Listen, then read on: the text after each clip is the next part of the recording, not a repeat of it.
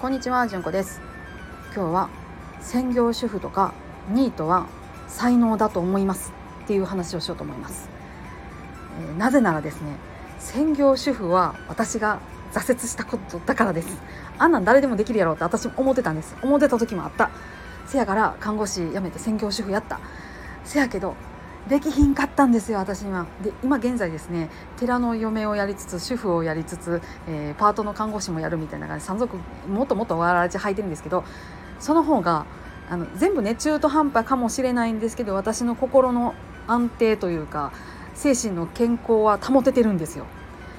専業主婦やった時にこの健康はなかった。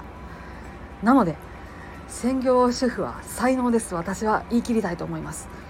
同じくニートもですね私も主婦ニートみたいな時期あったんですよ。子供もいいひんくて遊んで。それね今思い返したらあの時全然楽しくなかった。なんかなんかいいことないかなって思いながら生きてたっていうのを思い出すとですね今ニートをなんか楽しくやってらっしゃる方とか見はる見るとあれは才能やなっていうふうに思うんです。